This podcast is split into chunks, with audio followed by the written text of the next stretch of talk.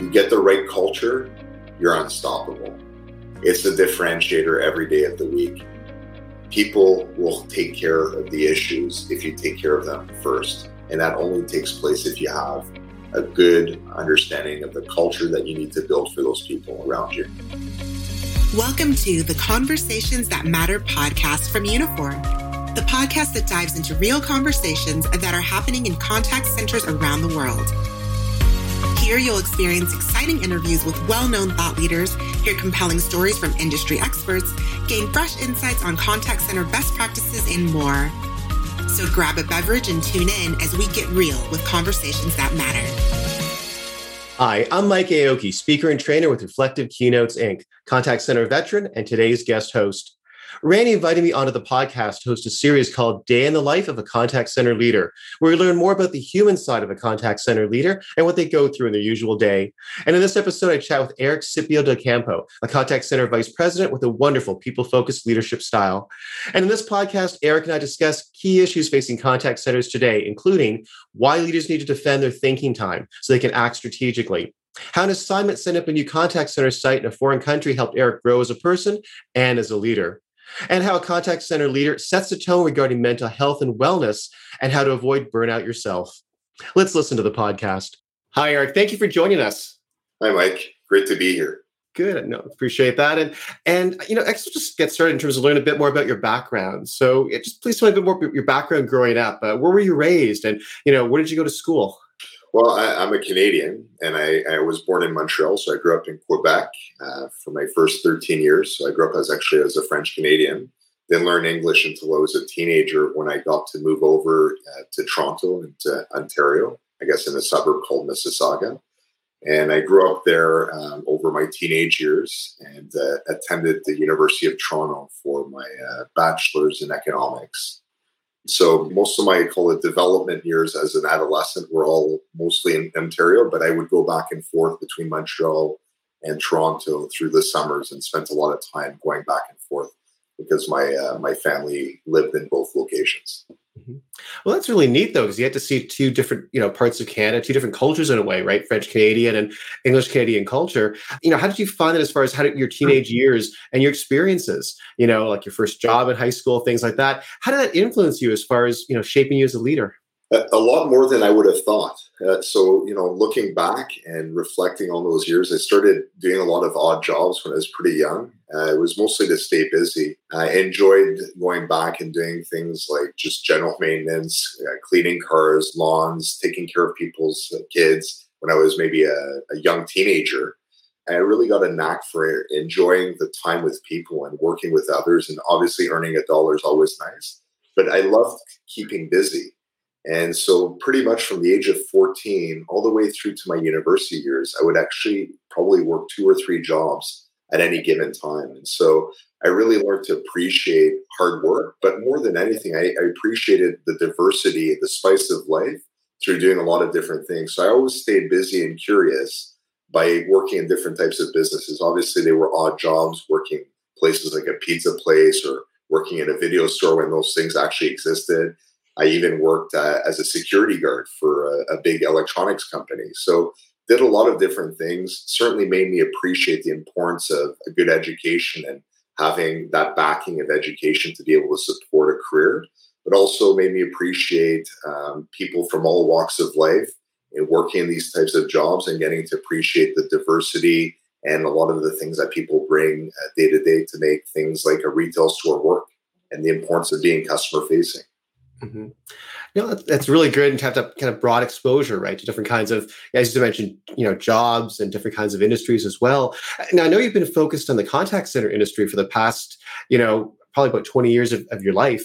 You know how do you find it in terms of being able to find the diversity of experience there? Because oftentimes people look at the contact center industry as being fairly insular i guess in some ways. So how, do you, how did you find as far as being able to find different experiences or exposures? I mean what helped you broaden you know your mindset as far as the contact center industry and different experiences?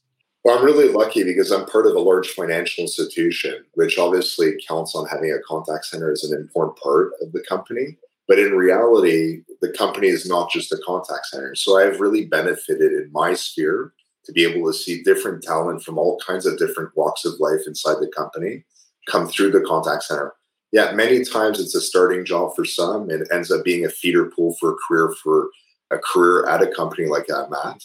But for, for other times, it's people boomeranging back or finding a way after having worked in different functions to get closer to the customer. You know, I really benefited in my career. So I've spent uh, nearly 23 years at the company I'm at. The starting uh, point was in the contact center, but for almost 17 years thereafter, I spent it working in our international arm and outside of uh, direct contact with the contact center. So I came back to the contact center after many, many years. And so for me, I got the context and benefit of understanding what that's all about, but also understanding what it means to apply to other parts of our business. So for a lot of people, I mean, it's a people business at the end of the day.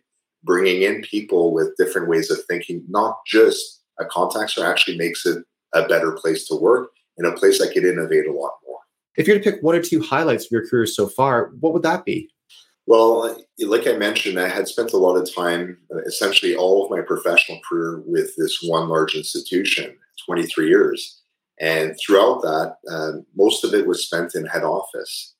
Uh, so I did the early part in the front line working with contact centers, uh, then moved into head office for a good period of time. And I realized for myself, I, I need to continuously reinvent myself. I need to find something that's unique in creating the brand and building on my brand. And so I got to a position where I was able to take on the risk, thanks to my family support, to try to get an assignment outside of our uh, outside of Canada, outside of my home country.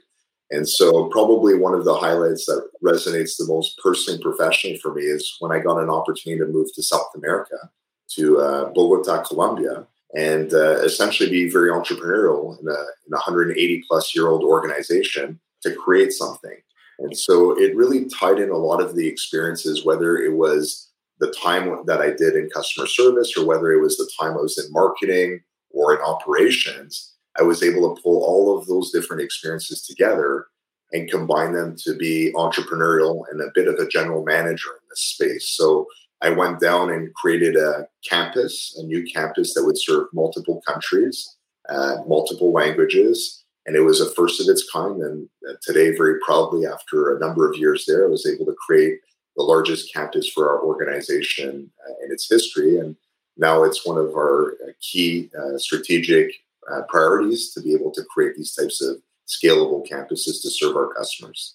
Okay. Well, that's amazing. You can actually grow it from the ground up like that and be entrepreneurial. And, like you said, a 180 year old company. How do those experiences, how do they help you grow as a leader? Because it sounds like great exposure and great, you know, uh, learning for you. Yeah. I, thought I was agile and adaptable before I went, but I, I, think it was a cold water rude awakening when I got there. and I, I think oftentimes you think you can prepare for the the circumstance in hand. There's no such thing as perfect preparation and so, what I learned uh, to try to be over there was more nimble, more adaptable, uh, be able to leverage my intuition and my experience and my judgment more, and trust in that. And I think that's really important because sometimes there's too much self doubt uh, because there's a lot of risk in a lot of decisions. And I think hmm. in a moment where I had to uh, be able to create and move at a, a good clip, I was able to trust in myself and learn a lot. I think curiosity is incredibly important in the situation of of the unknowns to be able to ask a lot of questions and do lots of listening. So uh, whether it being to go and see other folks or other participants in that business in that marketplace and ask the right questions, I think that was all important as a leader to be able to evolve that way. So certainly, I, I'd say there's no experience in my career that I didn't become a better version of myself through that experience but probably the one there made me not only a better version of myself professionally, but a better version of myself as a person, as an individual, because I had to adapt to a culture. I was now the foreigner going into another culture. And I wanted to uh, embrace that and I wanted to learn from the people around me. And uh, I think for that reason, I was very fortunate to walk away having many great friendships and a very, very strong appreciation to the culture outside of my own it's been it was a great experience as a result of that for myself and for my family. I know you've been in this role being with the pandemic, working from home now for some time. We'll talk a little bit about, about the day in the life, so what that looks like. Just walk us through what, what's a typical early morning for you right now in terms of of uh, a business day. Yeah, so I've actually benefited, obviously, like everybody else. We're not getting to commute uh, the long commutes anymore. Unfortunately, I live in Toronto area, and uh, so I'm shaving a couple of hours. So I've enjoyed that aspect. But I usually start my day pretty early, so I, I'm up at five thirty. I'm usually at my desk at between six and six thirty every day, and it gives me an opportunity at that time. Generally, most people don't want to meet at six thirty, so it gives me a great opportunity to catch up on email hmm. and of course, to check in on service levels from the prior day, understand how we're doing on customer satisfaction, looking at some surveys from our customers and understand what are we hearing, what are we seeing, and understand some of the key operational KPIs that we have. But beyond that, once I kind of get a status of the day, I like to frame my mind and get a bit more organized. So look at what's ahead in my day, what's in my agenda. Do I need to get anything ready and prepared? Are there meetings and certain things that I need to read up for ahead of the meeting so I can make the meeting flow better and have the right questions ready in advance. So I do a lot of that time um, during the first hour of my day, and generally, let's call it from 7:30 ish to maybe 8:30 ish. I use it as my thinking time. You know, I remember a long time ago our CEO saying, "It worries me when I see our executives running from meeting to meeting. Where's all the thinking going? where's the improvement and the strategy going if we're always reacting to the next meeting in our calendar? That resonated a lot for me.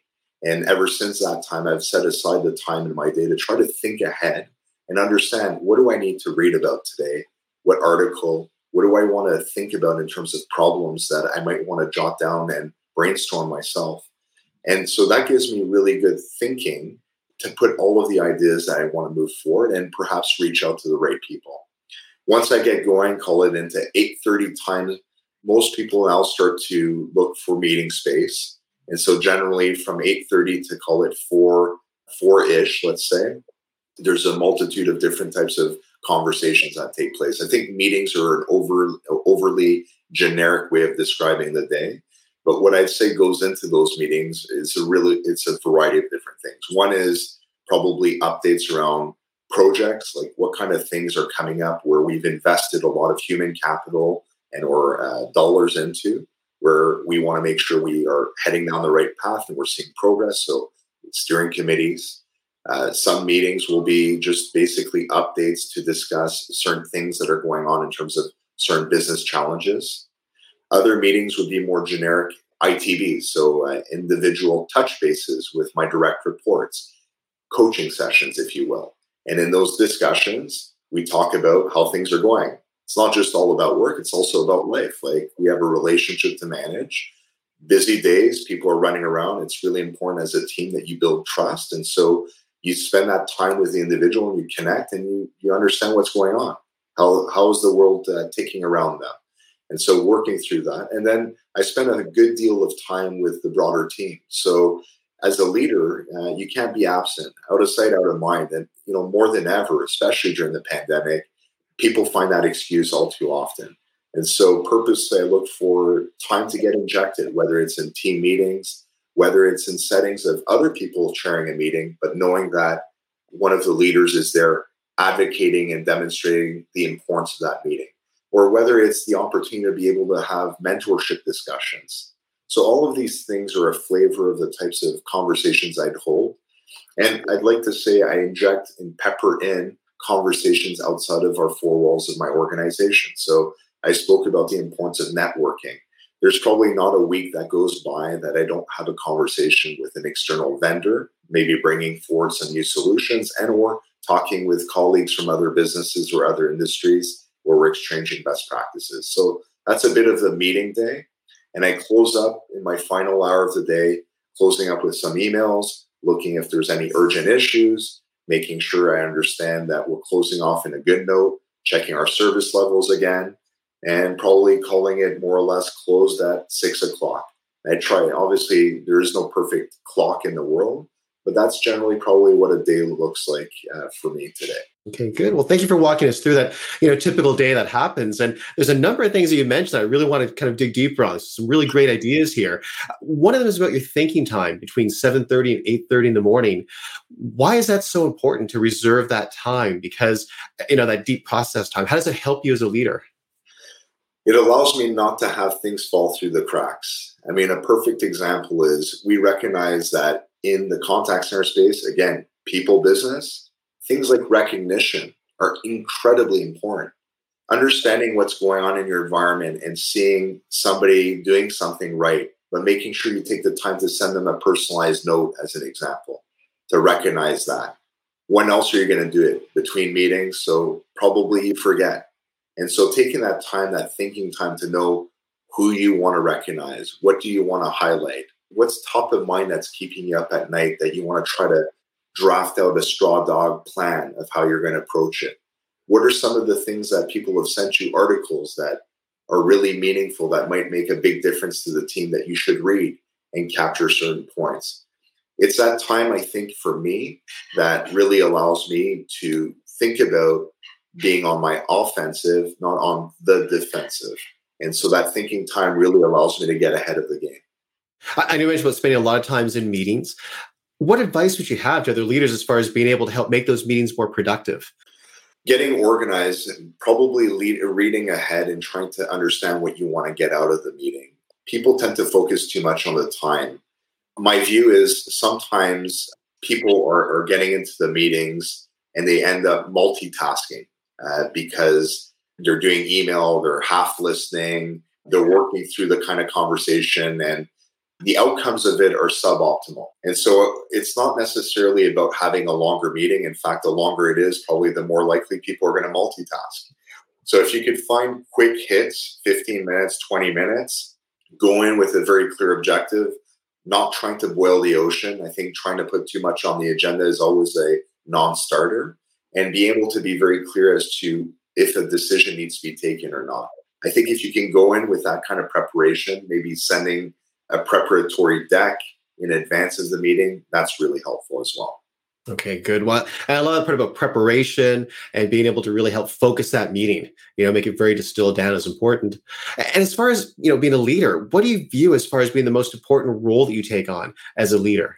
Well, I, would say there's probably three things: bringing a team together and having the sum of the parts uh, create something bigger than anybody could expect. So, bringing out and unlocking value from the team. Very, very important.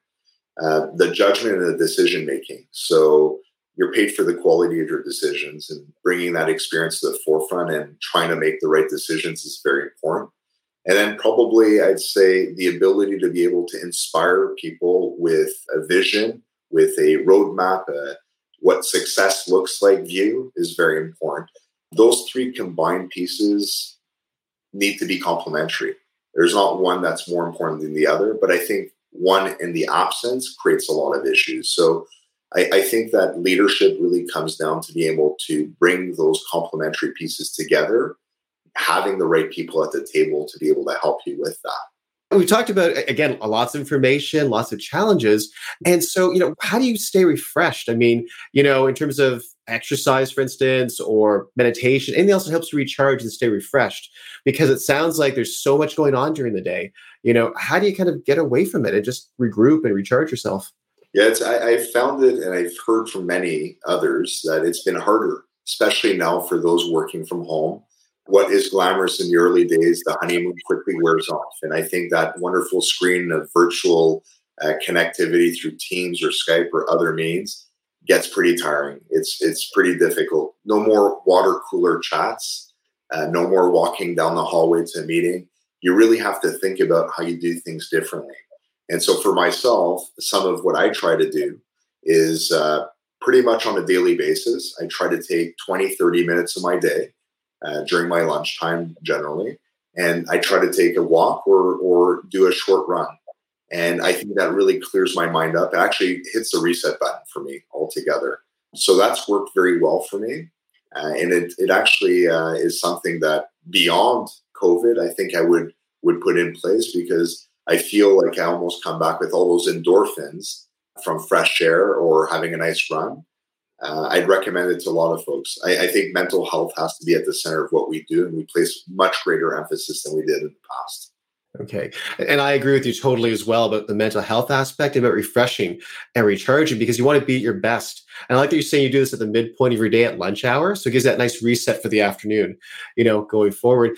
And you touched on mental health as well. I just want to ask you a follow up question about that in terms of what are some of the things you can do as a leader to help set the tone and help your team to reinforce, you know, positive, healthy mental, you know, mental wellness, especially with all the challenges right now with COVID? Yeah, you can't forget you can't forget people. Uh, you can't forget and let anything slip through. It's important as a leader to reach out and touch somebody. I hate to use a good old fashioned line from the past, but you really do more than ever now.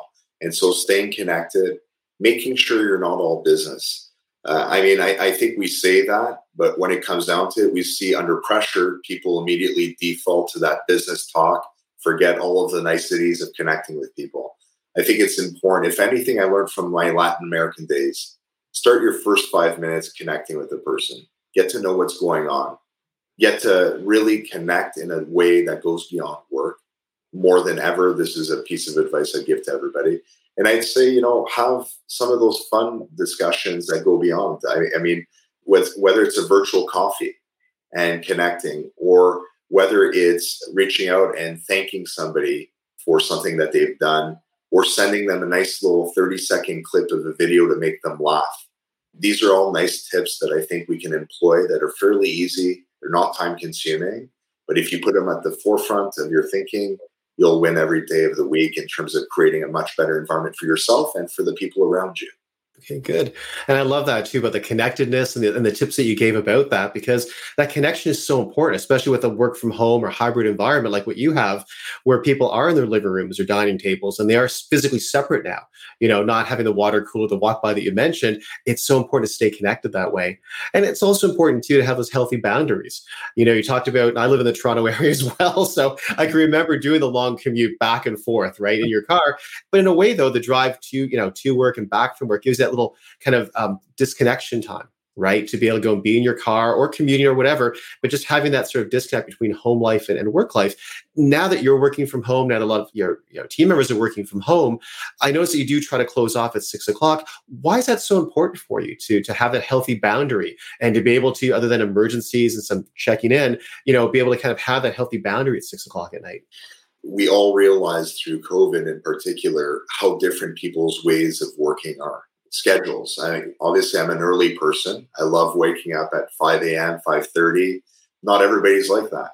And so what works for my schedule may not necessarily work for somebody else that likes working until 9 or 10 p.m. at night. And so I think because of those biases, especially if you're in a leadership position, people can maybe interpret the wrong cue. What would happen uh, if I sent an expectation that I send an email at 6 a.m. and somebody had to respond? But they weren't used to working until 8 or 9 a.m. What does that set in terms of boundaries and expectations of employees? So I think by doing this myself as a leader and setting the expectation to be able to kind of turn off at six, but be reachable for emergencies, obviously. It helps people feel like they get the, the ability to do that themselves and understand that I place priority as well on my personal life and on my family life. And so should they. And so for me, I think I talk a lot about this openly. And, you know, sometimes you got to burn the midnight oil. I get that. Everybody understands the abnormality of certain schedules. But for the large part, to be able to deliver and really deliver with conviction and demonstrate that, I think that helps a lot of people feel like they have the flexibility to manage the schedule the way that they can be successful. Right. And I love that you mentioned that too about the whole role modeling aspect and having that respect for your coworkers, your colleagues' time and their personal life as well. And there's really interesting sort of thing that happened with this. Uh, I was interviewing another leader, and they actually made the comment about they would send an email out, say late at night. If they happen to be up, they would just send it, not even expecting anybody to respond back to like nine or eight thirty the next morning. And they would even put in the email at the very bottom, "Don't even look at this. Don't even respond back until tomorrow at 9. And yet, you know, she would get an e response back at like one a.m you know, because employees still felt like they had to at least show the effort or show the whatever that they're able to respond back quickly. So she learned after that, don't just save them all till 8 30 in the morning, then hit send, click, click, click, and do them all at once. So the same thing about, you know, again, just role model the right behavior. So I'm glad to hear you saying that, you know, to do that. And, and touched on family life as well. How do you find being able to go and, and, you know, kind of, you know, end your workday at six? And again, other exceptions and emergencies, you know, try to maintain that. How does that healthy boundary help you just as a as a father? Because I know you have children, right? As a as a husband, you know, and in your personal life, does it being able to turn off, you know, at six o'clock help you grow and develop in that area?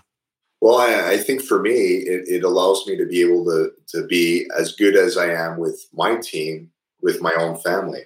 And I think without having to necessarily sacrifice one over the other, I think you get the best of both worlds and people can appreciate that. And that's reflected in your attitude. I, I'd like to start my day and think about a positive disposition, you know, be the best version of yourself each and every day. I think it's hard to do when you're constantly sacrificing on one side. And so leaving or calling it quits at six for the most part and being able to have a nice family dinner and or play a board game or have a nice chat or whatever. And now it's pretty much riding around in a car as opposed to going anywhere. I think that really gives you, call it mental space to, again, when you get back into the swing of things the next day, you're not reacting, but you're clear of mind. You know, my brother gave me good advice a long time ago. Don't try to force a problem, a decision in a moment of haste. Take a moment to consider it, think through it, think about the problem before you go to bed a lot of the time you'll wake up the next day refreshed and you'll have a couple of solutions in mind.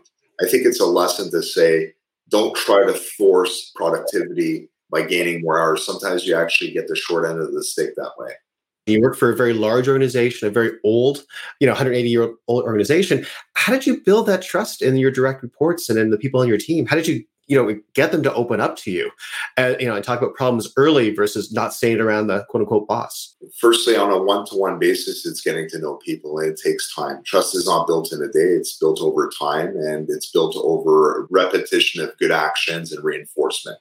But beyond that i think also as a leader with a broader message for the culture that you try to build for me it's all about repetition you don't want to be the flavor of the day on something like trust. This is a values type of thing. You have to start and end your conversations with that motto in mind. You need to speak about it regularly. You need to recognize and reward those types of behaviors for people who have raised perhaps sometimes unpopular issues and make sure that uh, people can see that it, it's a positive outcome. And so for me, it's a lot about making sure that that's understood from the get go so yesterday, I spent a couple of hours with uh, a, a, couple of groups of our newest newest employees. I spent a fair amount of the time speaking about the importance of trust and having a voice. I think if you start from the get go with that message and it's un- unambiguous, over time it becomes part of the DNA. Right. Okay. And it, it just takes a repetition, as you mentioned, right? And I love the fact you did it right at the very start, you know, during the onboarding process with employees, all the way through that consistency. And the fact that it's not just the sort of institutional trust, but the personal trust of getting to know somebody one on one and building relationships with them. So I like that aspect of both personal and institutional trust as well. And that's so important so people feel comfortable opening up to you. And I just want to ask a, a few quick questions just to sort of close off, you know, what we've talked about. If there's one piece of advice you could give to a contact center leader, to your colleagues and peers, what would it be? Make culture a priority. Mm-hmm. Uh, it's a people business. Oftentimes in the contact center space, depending on what industry, we all too often focus on productivity, efficiency, uh, driving that next second of AHT. And that's fine and dandy. And I realize it's part of understanding your business. But I think you get the right culture, you're unstoppable. It's the differentiator every day of the week. People will take care of the issues if you take care of them first. And that only takes place if you have a good understanding of the culture that you need to build for those people around you. Okay, good. And just looking at culture, because I totally agree about the culture and, and people aspect of it. What's one thing that you can do to help build that culture or create that culture? Well, it depends what the values that you're trying to reinforce. I mean, every culture is unique, but but let's say in in our culture, I pride myself on curiosity being an important attribute. We're we're trying to always be better for our customer, and so curiosity is important at all levels. And so for individuals, whether it's a manager, whether it's an advisor, whether it's the director or the VP, making sure that they're asking questions, making sure they're understanding why we're doing certain things, making sure that they have an interest in wanting to find out more about what's happening outside their own bank. And that helps really, that really helps to be able to build on the type of culture that you want. And so by helping people understand the things that matter in the culture you're part of, helps them realize some of the actions they might be able to do to reinforce that. There are a lot of tips to being able to do this, and every leader is going to have a unique way to connect with people. But I think it's less about how you do it and more about what it is that you want to be re- repeated, what it is that you want magnified in the environment. Okay, good. I really sense a deliberateness in what you're doing. That it, it's not the flavor of the month; it's that deliberateness, that consideration, that consistency. You know, the repetition to reinforce things. And again, look at the you know the people side of the business. That's crucially important. And there's also some technological aspects as well. Where do you see contact center technology progressing in the next five years? Well, I think it's been progressing pretty fast uh, these years, but uh, but I, I think it's going to be a continued theme. We've heard a lot about AI. We've heard a lot about things like virtual assistant, um, some of the connectivity between different channels, so more of an omni experience between email, chat, social media, voice. All of these things are, are, are going to continue. But as I kind of look at it, I think with some of these technologies, it's about getting ahead of the problem. So oftentimes people call the contact centers, unfortunately, because they have an issue they have to resolve. So in, in the future, how do you use these technologies, these AI, these predictive models? How do you actually anticipate an issue before it actually is an issue? And I think that that's where the technology could really lend itself to helping people avert some of these problems and seeing more as a value add to the relationship versus trying to close off and make something that was supposed to work the right the right way the first time work all the time. And so getting ahead of a lot of issues is where I see some of the technology graduating to. I also see because of COVID the ability for us to have much more of that connectivity by phone. And so that personalization and so, with video coming about and becoming much more mainstream and accessible, I see us graduating more and in blending those types of channels more into the integration of uh, contact centers going forward. Okay, interesting. So I guess we should polish off some of the visual aspects, right? Virtual visual agents and things. Okay, good. How do you think customer expectations will evolve in the next few years? Yeah, well, in, in my particular business, I, I'd say it's about getting value, more more advice based conversations. Again, getting away from more of the transactional piece and getting more into when people connect and because people are doing more of their financial services online or through their mobile phone, the reality is they're getting less human contact. And so the ability for an institution uh, to be able to connect with those customers in those moments of truth and ensure that there's good delivery on advice, value based advice, and so a lot of the technology in terms of interpreting what are some of the best pieces of, advice that could be uh, extended to the customer will be very important. And so I see that evolution continuing. We're seeing a lot of in, in financial services, a lot of online tools now geared towards money management, being able to interpret how to manage those things, whether it's through a portfolio manager that's now AI, I think that as you see more of that, the expectation is going to be how do you actually continuously deliver on upside value to that relationship? Okay, excellent. I love that part about added value and being able to deliver. That's so crucial. And I want to ask I know we walked through the day in the life, so the personal side of things with the day in the life. Just sort of a longer term question because we've been, we've all been kind of, you know, with the pandemic, not traveling anywhere.